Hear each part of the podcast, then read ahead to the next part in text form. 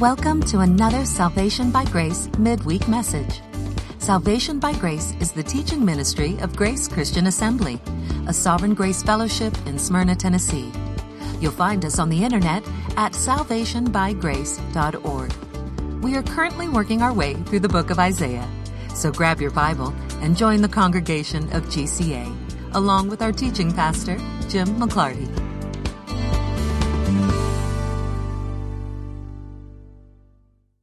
We are in chapter 65 of the book of Isaiah tonight. There are only two chapters left in the book of Isaiah, and then we will be able to say that we have looked at every single verse in the book of Isaiah, which is no small undertaking, and it's taken us a while to do, but I'm happy that we have invested the time to look at what the book of Isaiah actually says. The last two chapters of the book of Isaiah are, in so many ways, a summation of the whole book. And it's almost like the book ends with a grand ta da, because God is going to recount, from his point of view, the history of his dealings with Israel and his promises for a future for Israel. So, if you don't mind, I would like to just talk about having a biblical theology for just a moment because this is kind of a teachable moment. You know that I contend over and over again that to have a truly, genuinely biblical theology, you have to know, number one, what the Bible actually says. And then, number two, you have to bring your thinking in league with what the Bible actually says. So often theologies are developed as a result of intellectual, systematic exercises that result in having thoughts about the Bible or systems about the Bible, theologies about the Bible, that end up saying something very different than what the Bible actually says. Can you give us an example, Jim? Yes, I will. I was watching a video the last couple of days from a relatively well known, reformed, post millennial guy. And he was using Isaiah, the standard portions of Isaiah that pretty much everybody knows and pretty much everybody goes to. And he was using Isaiah to defend his postmillennial reconstructionist theology which results in saying that Israel is punished by God, scattered by God, and therefore God is essentially done with Israel. And the terminology of Israel in the New Testament is just another reference to the church. Israel is the church, the church is Israel, all of that Israel replacement kind of talk. And he was coming to those conclusions about God being finished with Israel from the book of Isaiah. Now, to my way of thinking, it makes no sense to use a book that repeatedly, consistently promises national Israel a future restoration, regathering, reestablishment, and glorious future. You can't use that book to say that God is done with Israel. The only way to come to that conclusion is to truncate what the book of Isaiah actually says and insert or overlay your system of theology over it. Because I hope you have seen now through these many, many months of going through the book of Isaiah, I hope you have seen that there is a very consistent theme going on in the book of Isaiah. And that theme is repeated over and over again and that theme is yes, Israel has sinned. Yes, they have rebelled. And yes, God is going to correct them. And yes, God is going to punish them. But the one thing He is not going to do is lose them utterly and completely. He's going to regather them. He's going to reestablish them. And they have this glorious future that Isaiah keeps referring to. And in these last two chapters, it's going to loom very large. Isaiah is going to wrap up this whole book with that exact theology. God is going to say that in his history of dealing with Israel, that they have been nothing but guilty. And so he is going to punish them. But then by the time you get to verse 17 of chapter 65, you're talking about new heaven, new earth, and new Jerusalem, and the regathering of Israel and the establishment of their future glorious kingdom. And so, my way of thinking, stop me if this is too confusing. My way of thinking is you really should not be allowed to use a book like Isaiah to say that God is done with Israel, because that conclusion is the exact opposite of what Isaiah actually says. And when you remove all of the theological systems, when you take away the grid that people impose onto the Bible and just pay attention to what the Bible actually says, that's the best way to actually establish a biblical theology if your thinking about the Bible is really close to what the Bible actually says, well done you. You're doing really good. But if your theological or eschatological grid causes you to conclude the opposite of what all the Old Testament prophets have said, well, then go back and rethink your system and remove the grid and pay attention to what the Bible actually says. Is that too complicated? No. So I just thought it was ironic or providential on God's part that right at this moment, as we're finishing the book of Isaiah, that I would happen across this post-millennial video where they were using Isaiah to say the exact opposite of what Isaiah says. And I say, no fair. You really shouldn't get to do that. Yes, sir. Don Tyndall used to talk about one of his professors when he was in college who studied the Bible for hours and hours every day and said in his presence, It seems like every time I have everything in its place, I read another verse that throws my whole system out of whack. I have to start over again and look at what the Bible actually says. And I'm thinking, this is a guy who's, you know, in his 60s, has been teaching for many years, pastor for many years, and he's willing to say the Bible's authoritative, not me. Right. Go back and rethink again if the Bible says something that isn't what you think. Yeah. I agree with that. So, okay, so all that was just to get that thought off my chest and just say it out loud we can now start in Isaiah 65. The first portion of Isaiah 65 is God speaking from his perspective about how he even came to reveal himself to Israel. And as he has said to them repeatedly, it's not because you were the greatest of people or the greatest in number. It's not because you were the good people or the righteous people. In fact, he starts out by saying, I permitted myself, this is astounding sovereignty, I permitted myself to be sought. And who did he permit himself to be sought by? By those who did not even ask for me. Well, earlier in the book of Isaiah, we've already read that there was no one who stirred himself up to seek after God. Look at just the previous chapter, back in verse 7. There's no one who calls on your name, there's no one who arouses himself to, to take a hold of you.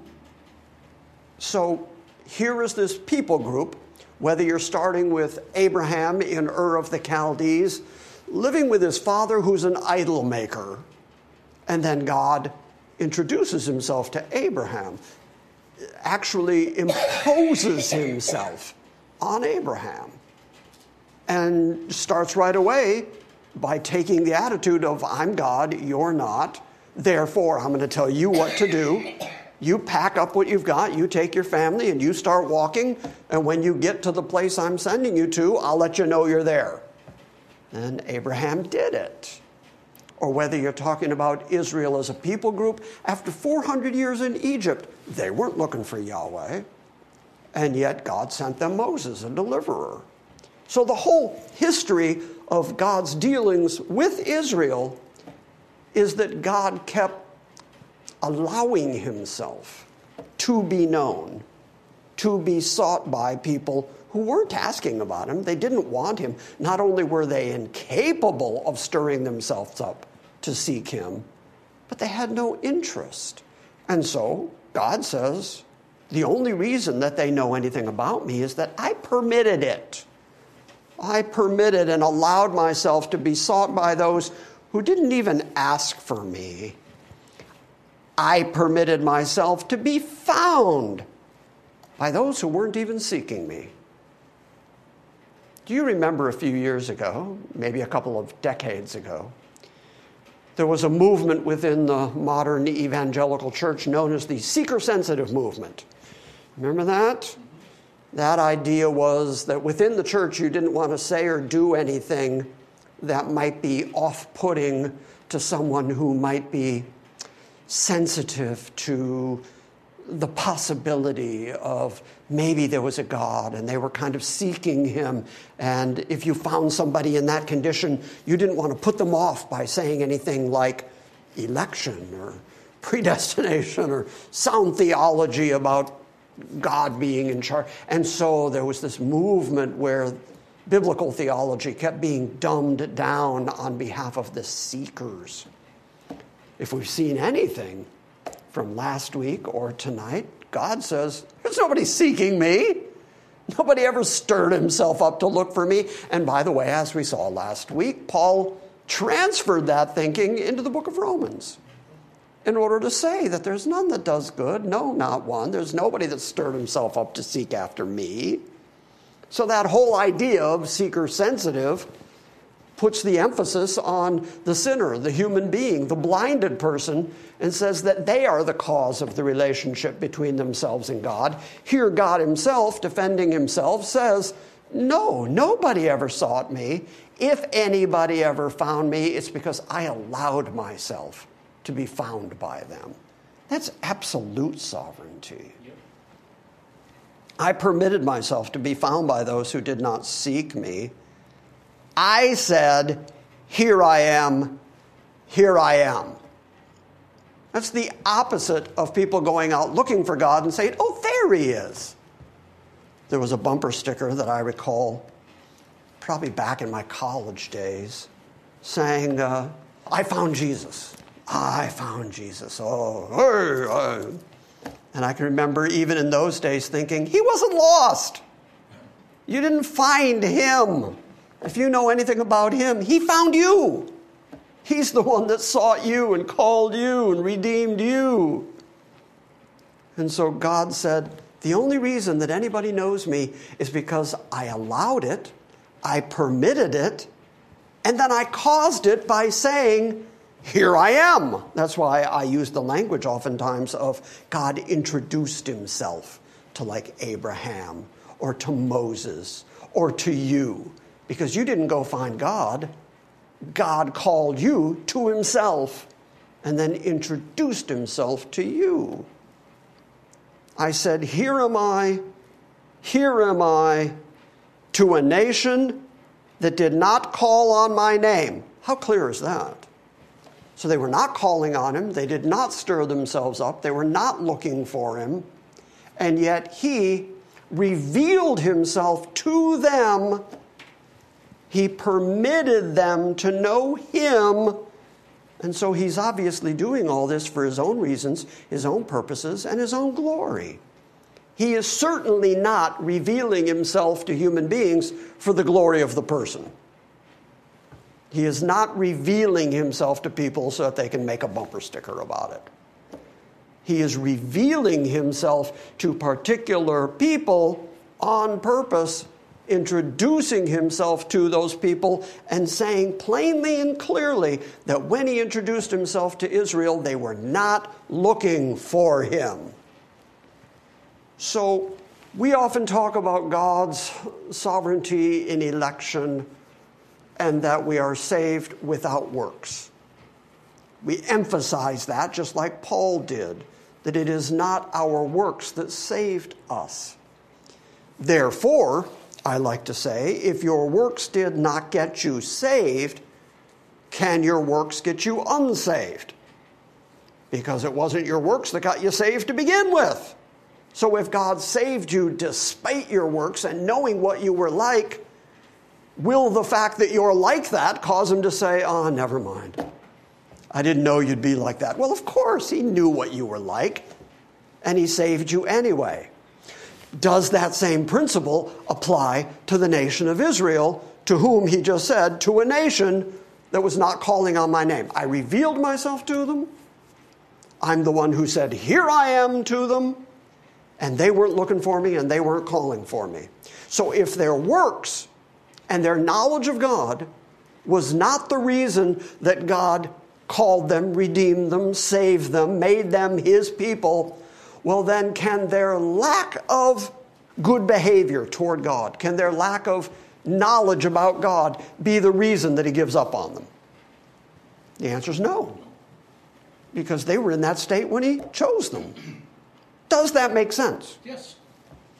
Okay, it made sense to Tom. Does that make sense to anyone else? Yes. Isaiah was called as a prophet. He was told, they won't listen. They're not going to listen, but you're going to go tell them. I permitted myself to be sought by those who did not ask for me. I permitted myself to be found by those who did not seek me. I said, Here I am, here I am to a nation which did not call on my name. If you know nothing else about sovereign election, that verse right there is enough to convince you that it's not about the individual seeking God, who we have already established in the previous chapter that there's no one who ever called God. There's no one who ever called on his name, no one who ever stirred himself to seek for God. And then God says, I permitted myself to be sought by those who weren't even asking for me. I permitted myself to be found by those who weren't even seeking me. I said, Here am I, here am I. So, who is the instigator of the relationship between God and any human being? God. God Himself. It can't be people because people aren't looking for Him, don't have the capability. And then He as I said, he's, he's talking here about his history in relationship to Israel. So he says, To a nation that did not call on my name, I have spread out my hands all day long to a rebellious people. Okay, so does he know that there's sinful, rebellious people on the front end? Yes. Yeah, he said so. And yet, he said, Here I am, here I am. He allowed himself to be known by these people who are rebellious. He knew what they were like. He knew they were not calling on him. He knew, and yet, sovereign mercy, sovereign election, that's the people he chose. I spread out my hands all day long to this rebellious people who walk in a way which is not good, following their own thoughts. No, that kind of reestablishes what we already believe about, about the fact that human beings are just totally depraved. Because here is God saying, they don't do any good. They walk in a way which is not good. And how does He define that way? They walk after their own thoughts. So, human thoughts, God just said, are no good. Because your thoughts, your proclivities, your flesh is going to lead you away from God. The only thing that can lead you toward God is for God to allow you to know Him and then introduce Himself to you, open His arms to you, even though you're a rebellious person whose own thoughts are no good. Now, as I said that, everybody in the room was nodding, like, yeah, boy, that's true. It's, that's me dead to rights, yeah. Except here, he's saying that's the case with Israel. Israel as a nation is a rebellious, stiff necked, hard hearted people who were following after their own thoughts. Verse 3 says, They are a people who continually provoke me to my face, offering sacrifices in the gardens and burning incense on the bricks. and they sit among the graves, and they spend the night in the secret places, and they eat swine's flesh, and the broth of unclean meats is in their pots. They say to him, this is their response to him. They say, Keep to yourself and do not come near me, for I am holier than you. His response to them is, These are smoke in my nostrils. These burn. Have you ever been outside during a bonfire? You got a fire going in the backyard, you get too close to the fire, the smoke gets up your nose. That's not a pleasant feeling. And God says, That's what these people are like to me. Do you think He knew that was what they were like when He chose them? Yeah, because He said they're, they're rebellious people, they follow their own thoughts, and then their behavior is such that it's a provocation to God, to His very face because he has introduced himself as Yahweh, the only God that is. And meanwhile, they're sacrificing in the groves and up on the mountains. They're sacrificing in the gardens and burning incense on the bricks to all these foreign gods. And, they, and they're dark. They're among the dead. And they sit among the graves. And they spend the night in their secret places. And they're eating unclean foods. And swine's flesh, and then when it comes to God, they say, Keep to yourself and don't come near me because I'm better than you are. I'm holier than you are. I, I will do what I want to do. And God says, They are smoke in my nostrils. They're like a fire that burns all day long. Verse 6 then says, Behold, it is written before me. Very interesting phrase. This is God's way of saying, I have already spoken it. And when I spoke it, it was written down. And since it is written down by my prophets and written down in the annals of heaven, because it is written down, it can't be changed. And behold, it is written before me. I will not keep silent, but I will repay. God has already said that. God has already declared, Vengeance is mine, saith the Lord. God has already declared that He is not going to let Israel get away with this. Behold, it is written before me, I will not keep silent, but I will repay, and I will even repay into their bosom. They're going to be the recipients of the ire and the wrath of God. And both their own iniquities and the iniquities of their fathers together, says the Lord. So God is going to repay what they have done as a nation, generation after generation, culminating in what we're talking about on Sunday mornings the coming time of trouble, such as never was or ever would be again. The time that Jeremiah refers to as the time of Jacob's trouble, that time of trouble that Daniel describes. And here is God saying, that he is going to pour out, repay because of their iniquities and because of their father's iniquities together, because they have burned incense on the mountains and they scorned me on the hills. God takes this very, very personally and says, Because they have gone and worshiped other gods up on the mountains, it's not like they have convinced me that they love me and the foreign gods. He says, if you're chasing other gods, you hate me. You either love me, I am the one and only God. That is the very first commandment of no other gods before me. If I'm here, if I'm the God that you are before, you don't get any other gods. No other gods before me. And so he says that as they burn incense on the mountains, they have hated him on the hills. Therefore, I will measure their former work into their bosoms. So now, this is a summation of God's dealings with Israel from the very beginning, how it is that they came into relationship with each other. Then he has described their sinfulness, their treachery, their chasing after other gods, their hatred toward him and the fact that he is going to punish them, he is going to repay them, he is going to take vengeance against them. So, does that mean that he is going to wipe them out completely? Now, God's going to answer that question. Verse 8 Thus says the Lord As the new wine is found in the cluster, and one says, Do not destroy it, for there is some benefit in it.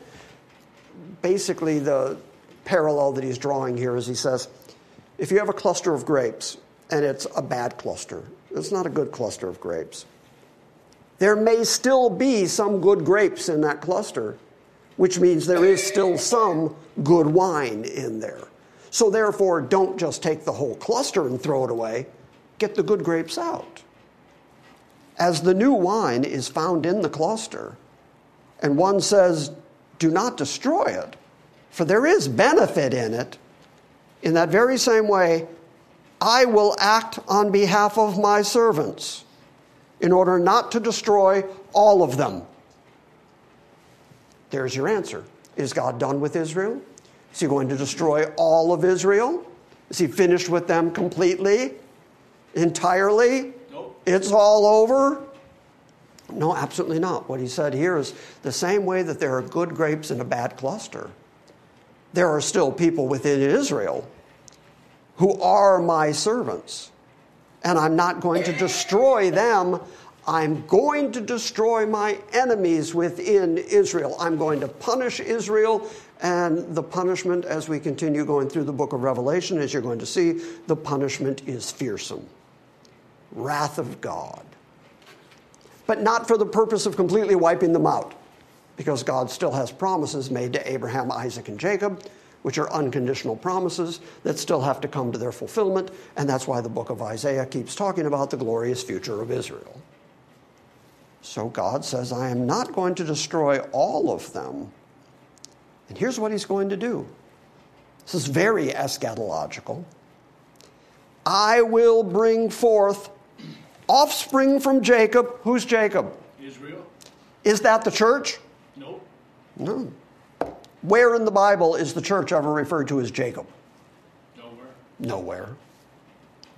I will bring forth offspring from Jacob and an heir of my mountains from Judah. That's a direct reference to Christ.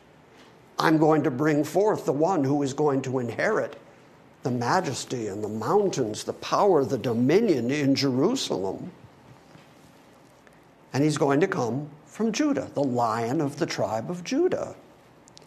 So I will bring forth offspring from Jacob and an heir of my mountains from Judah. And by the way, notice that when he talks about Jacob and Judah as two different groups, he's talking about the northern kingdom and the southern kingdom. And he's saying, I'm going to bring about a future an ingathering descendants of the northern kingdom and the southern kingdom, consistent with everything else we've read in the book of Isaiah. I will bring forth offspring from Jacob, and an heir of my mountains from Judah. Even my chosen ones shall inherit. There, there's sovereign election again. Within Israel, just like Paul says in Romans 9, 10, and 11, there is a remnant. And that remnant God is going to preserve and God is going to deliver into this glorious future that He has planned for them. And by the way, some of that remnant, according to Paul in Romans 11, he says, as touching the gospel, they're enemies for your sake. So are they the church? No. Where is the church ever called the enemies of the gospel? But in defending a future for Israel, Paul in the book of Romans in the New Testament after the cross says that some of them, as touching the gospel, are enemies for the sake of the Gentiles. Enemies of the gospel. Boy, that's really bad. They are enemies of the gospel. They are opposed to the gospel. And then Paul says, but as touching the election, they are beloved for the Father's sakes.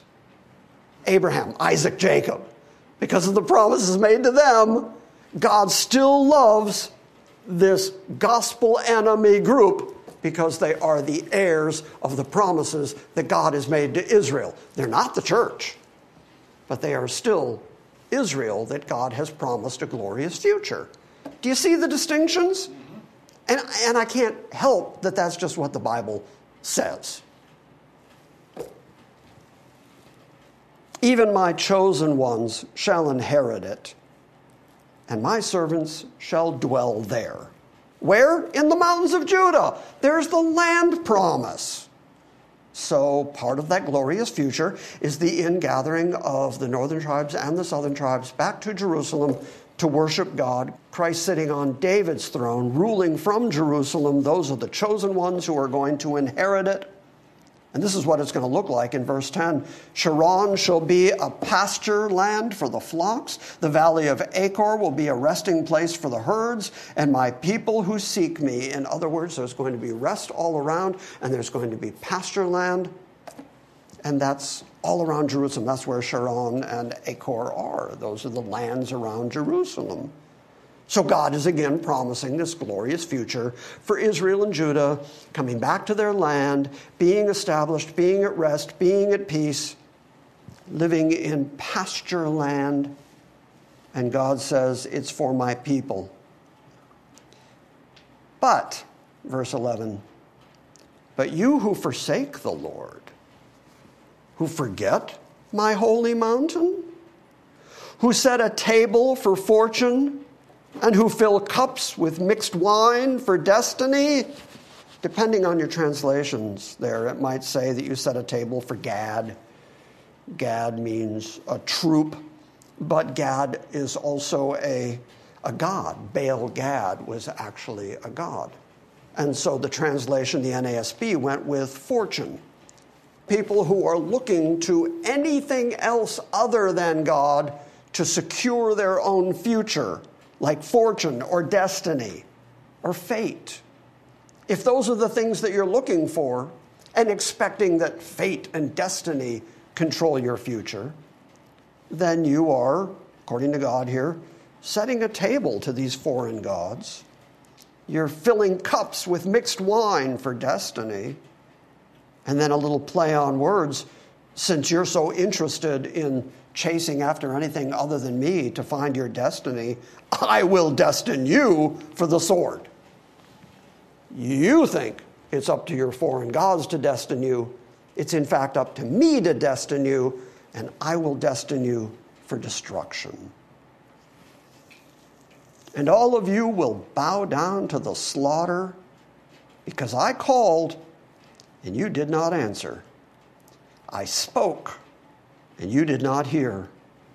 And you did evil in my sight, and you chose that in which I did not delight.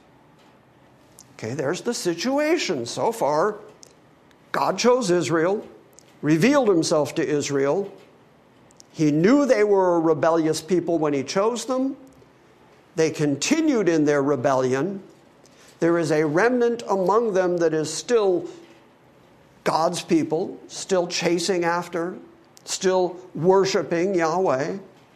He makes a division between those that are His people, those people who are still seeking after Him as He's revealing Himself to them, and people who have forsaken Him, become His enemies.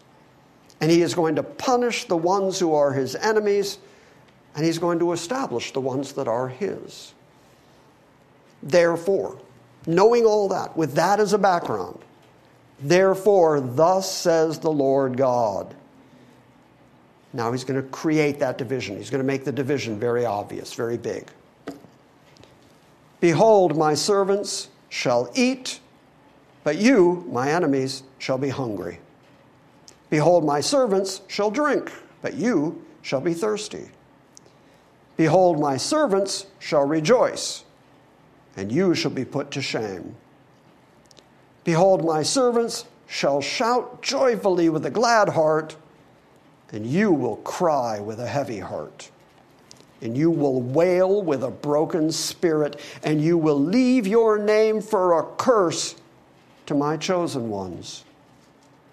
So here is God picking and choosing, dividing, even within Israel, between his own elect remnant and the ones that he is going to punish. So then it is no surprise when you start reading about the tribulation to come, the time of trouble such as never was, ever would be again, the day of God's wrath, the outpouring of his day of the Lord. That all occurs because it's the time of Jacob's trouble. God is finally pouring out his vengeance against those who have remained his enemies. And yet, even within that nation, in order not to cut them off entirely because of promises he has made to Abraham, Isaac, and Jacob, he has kept for himself a remnant within Israel, his chosen ones, his blessed ones. And he's very clear about that division. And then they are going to be a curse to the chosen ones, and the Lord God will slay you. But my servants will be called by another name. That is so interesting after everything we've been reading out of the first seven letters to the seven churches. Jesus said that those who overcame, he was going to give them a new white stone with a new name on it. Well, that's all the way back here in Isaiah, that the servants are going to be called by this new name. Because he who is blessed in the earth blessed by God, chosen by God, saved by God, shall be blessed by the God of truth. And he who swears in the earth shall swear by the God of truth. That means take your vows. That means make your promises. You don't get to do that to foreign gods. You don't get to do that to wood and stone and metal. If you're going to make vows, if you're going to make promises, you swear to the God of truth because the former troubles are forgotten and because they're hidden from my sight. Oh, oh, astounding. So God said, These people who have been so blessed as to be separated for my own sake, so that I don't have to cut Israel off altogether, those who are blessed in the earth are blessed because of me. I'm the one who blessed you, I'm the one who took care of you, I'm the one who taught you the truth. If you make promises, if you make vows, don't make them to foreign gods, make them to me. And the reason that you're going to worship me and the reason you're going to be separated to me is because I have redeemed you. I have forgiven you. Through Christ, I have established you. And look at this everything he has listed so far in chapter 64 and 65 about the rebellion and the sin and the hatefulness of Israel culminates in the former troubles are forgotten. I love that phrase. I can't wait until my former troubles are forgotten because I know my former troubles and I remember them every day. I think about David saying, My sin is continually before me. Wouldn't it be great to reach the point where you get to lay down this fleshly body and this fleshly mind and those former things and those former sins and those former rebellions? Just don't come up again. God's just done with them because of the completion of the redemptive work of Christ. Because the former troubles are forgotten and because they are hidden from my sight. Okay, so now God's got a remnant. They were part of Israel, they were rebellious just like the rest. And yet God has separated them. He has blessed them in the earth. He has introduced himself to them. And then he has redeemed them in such a way that they are going to be in his presence and the way that they were, the way that they acted, their former sins are no longer going to be brought up, cast into the sea of God's forgetfulness, and then hidden completely from the sight of God. I love the thought of my depravity, my sin, my rebellion, because I got years and years of that rebellion stacked up. Even if I could really, really clean myself up right now at this moment, even if I did really good for the rest of my life, if I just really got holy and righteous, starting right now, I still have to deal with the fact that I got 66 years of rebellion behind me. What do I do about that? I can't fix that. And here is God saying, those former things are going to be forgotten and hidden from my sight. I'm not even going to bring it up. You're not even going to have to answer for it. You're just accepted in the magnificent grace of God. It, what a wonderful promise that every one of us in this room would say, Yes, give me that. Where's the line for that? I want that. And yet, that's the promise in context that is made to Israel. And you can't deny them that. That God is one day going to also forget their former troubles, which God has listed in detail. And then, starting in verse 17, the introduction of the new heavens and the new earth. Peter writes about a new heaven and a new earth, and I think he's basing his thoughts, what he's writing, on what Isaiah says here. When we get to Revelation 21 someday in the distant future, when we get to that passage, new heavens, new earth. So, this is a consistent promise from Isaiah 65 all the way to the end of the book of Revelation. It is a firm promise from God that there is going to be a new heaven and a new earth. But now, to read the end of this chapter, we have to remember what we've seen throughout the book of Isaiah. When I introduced the book of Isaiah to you, I said you have to remember that he was looking into the future the same way that we might look into mountain ranges. And we don't see the valleys in between, we just see a continual series of mountains. It's the same thing. Isaiah sees these very compressed promises for the future, and he sees them all as one big part of the whole. Even Jesus makes that obvious when he reads from the scroll of Isaiah and stops reading mid sentence so that he can say, Today this is fulfilled in your hearing. So he demonstrates to us that Isaiah sometimes sees these prophetic future things as being one large, collective, compressed whole, when in fact, as we continue reading, we see that these things are separated out. Does that make sense? Because people have, commentators have, or even critics of the Bible have, taken this portion of Isaiah out of context and said, well, it looks like he's talking about the new heaven and earth, but then it looks like he's talking about the millennium.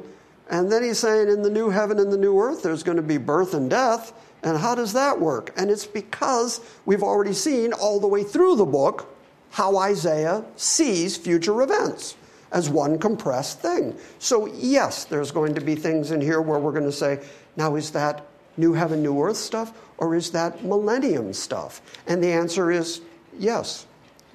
And it will become fairly obvious to you as you hear them. As you read these details, it'll become pretty obvious to you which of those two categories Isaiah is talking about. But they are compressed into this ending of chapter 65, building up to this grand finale of the book of Isaiah. Starting in verse 17 For behold, I create new heavens and new earth. This is part of God describing how it can be that the former troubles are forgotten and hidden from his sight.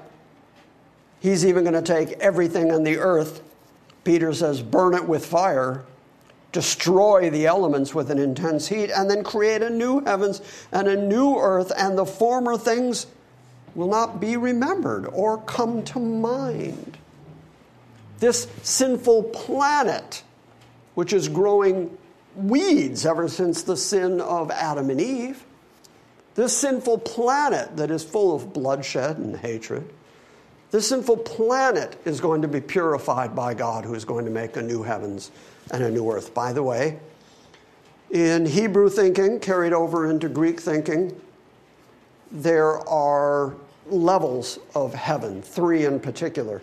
So, and they're all referred to as the heavens. So you have to realize that God is not saying, I'm going to make a new heaven where I sit because there's something wrong with my heaven, so I'm going to remake it. That's not what Isaiah is saying here. The first heaven is the atmosphere where the birds fly up in the clouds. Those are the heavens. And then beyond that, into outer space where the stars are, that's the second heaven. Then Paul says, I know a man who went into the third heaven. That's the heaven where God is. So when God creates the new earth, he's going to create a new atmosphere because even the atmosphere around our current planet that atmosphere has been destroyed, has been torn down. And so he's going to create a new living environment for human beings, a new heaven and a new earth. And those former things, even the former earth, are not going to be remembered or come to mind. But be glad and rejoice forever in what I create, for I behold and create Jerusalem for rejoicing. And then we get to Revelation 21 and 22, and we read about the new Jerusalem, in keeping with the promise that Isaiah saw 700 years before Christ. That God is going to make a new heaven and a new earth, and you'll notice that he didn't mention and a new Miami, Florida, or a new Pakistan, or a new Australia, or a new. He mentioned one city and one city only a new Jerusalem, because that's the place where he chose to place his name. That's the place where his worship emanates from. That is the city where Christ is going to rule and reign. And therefore, that is the city out of all the cities that ever existed on planet Earth. That's the one that God says, I'm going to make a new one of those. Because he is not going to allow human beings to destroy the proper worship of God. He is going to establish the new heavens, the new earth, the new Jerusalem, the new temple, all of that, because he ultimately is going to, for lack of a better word, win. He's going to make new humans with new bodies that have new names so that they can worship him in spirit and in truth. He is not going to be defeated by the inferior, sinful mind plans and destinations of human beings.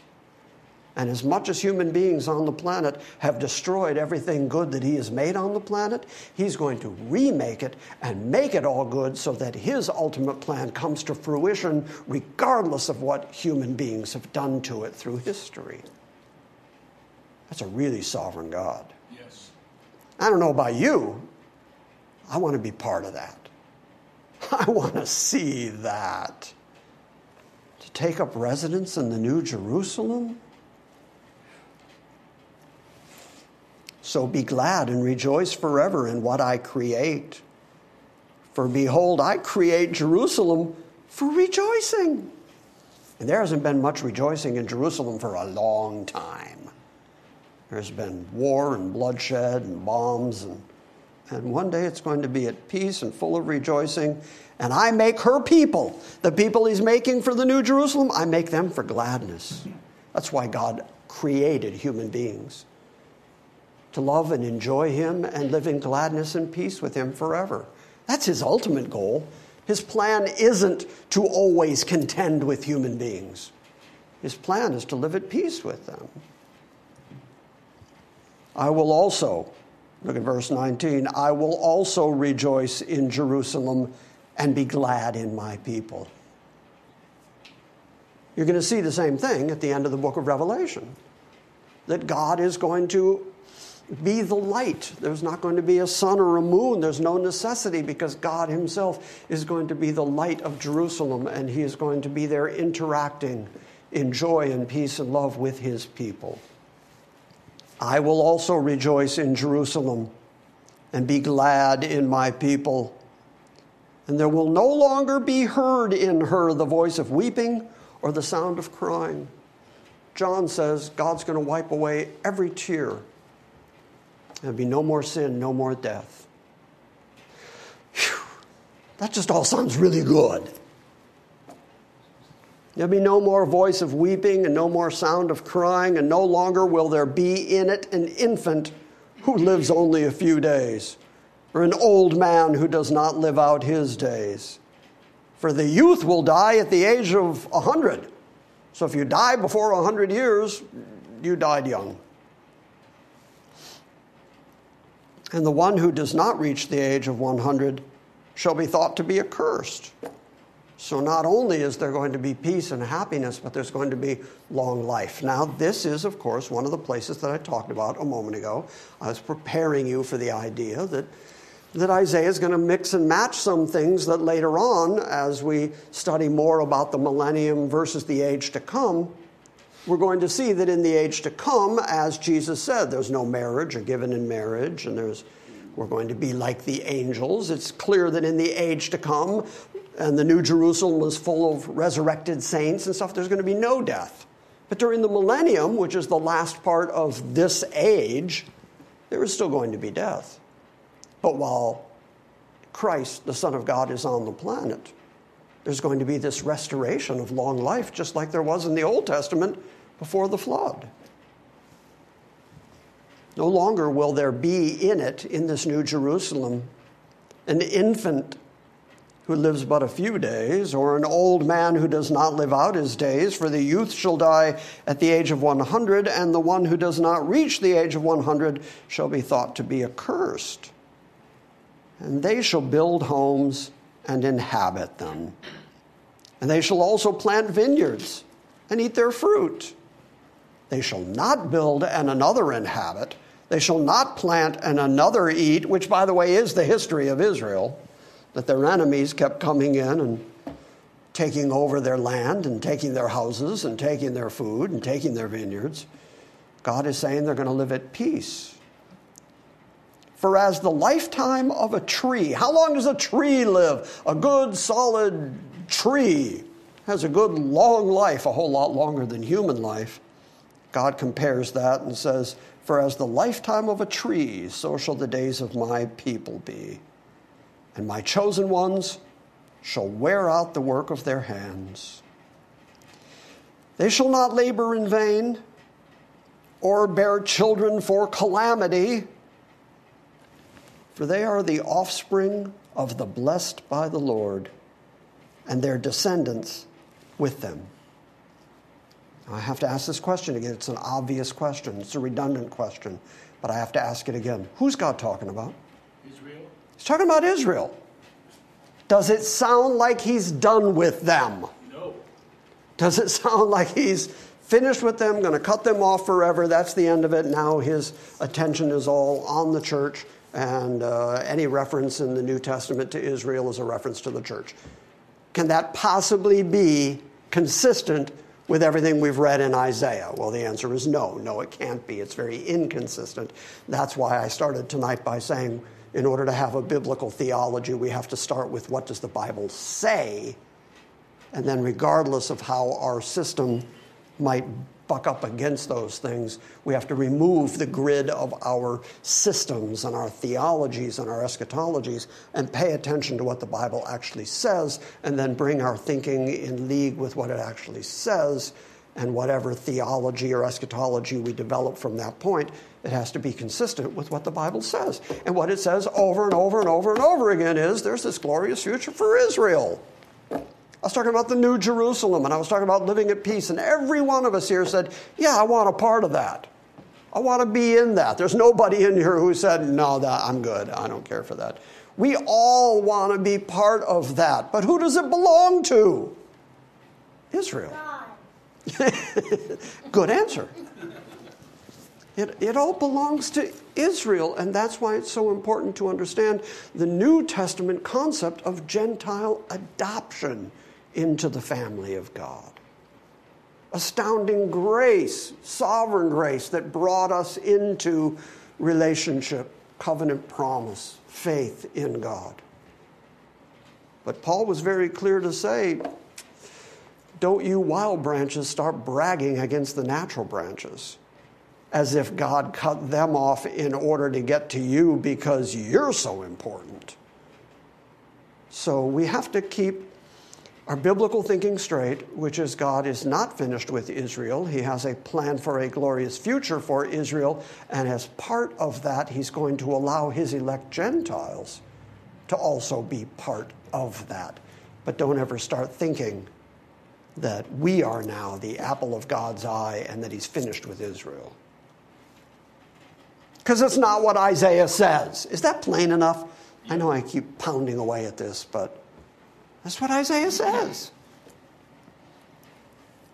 Verse 24 It will come to pass. Remember earlier, nobody was looking for him? the beginning of the chapter, nobody was seeking him. He was saying, Here I am, here I am. It will come to pass that before they even call, I'm going to answer. And while they are still speaking, I'll hear them. The wolf and the lamb shall graze together. The lion shall eat straw like an ox, and dust shall be the serpent's food. And they shall do no evil and no harm in all my holy mountain, says the Lord. That's what New Jerusalem is going to be like. That's what new heaven and new earth is going to be like. God is going to change the natural order of things so that there is peace on his planet. I mean, can you imagine lions becoming herbivores? And yet that's what's promised here. Isaiah has already explained it to greater detail, as has Ezekiel. I mean, even little children are going to be able to play on the, the dens of the cockatrices, poison snakes, and nothing's going to hurt or harm in all my holy mountain. When God says peace, he means peace. When he says that there's going to be harmony in his world, there's going to be harmony in his world. Starting next week, we will look at chapter 66, which is the grand summation and culmination and grand finale of the whole book.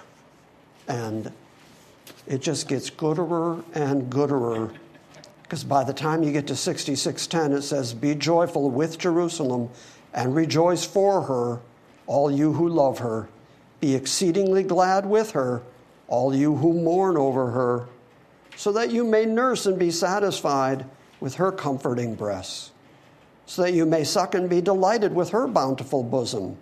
For thus says the Lord Behold, I extend peace to her like a river, and the glory of the nations like an overflowing stream. And then he's going to describe how all the Gentile nations are going to receive blessings because God blesses Jerusalem, and out from Jerusalem come the blessings to the nations. It's a really wonderful way to wrap up a book to a people who are in bondage at this moment in Babylon, and the northern tribes are scattered up into Assyria and have remained in that state ever since. And yet God says, I'm going to regather them. Every place that I scattered them, I know where they are, and I'm going to gather them again, and I'm going to reestablish them in the land that I promised them, going all the way back to the Abrahamic covenant. This is a God who is in charge of human history so that it will all redound to his glory. And that's a biblical theology because it redounds to the glory of God.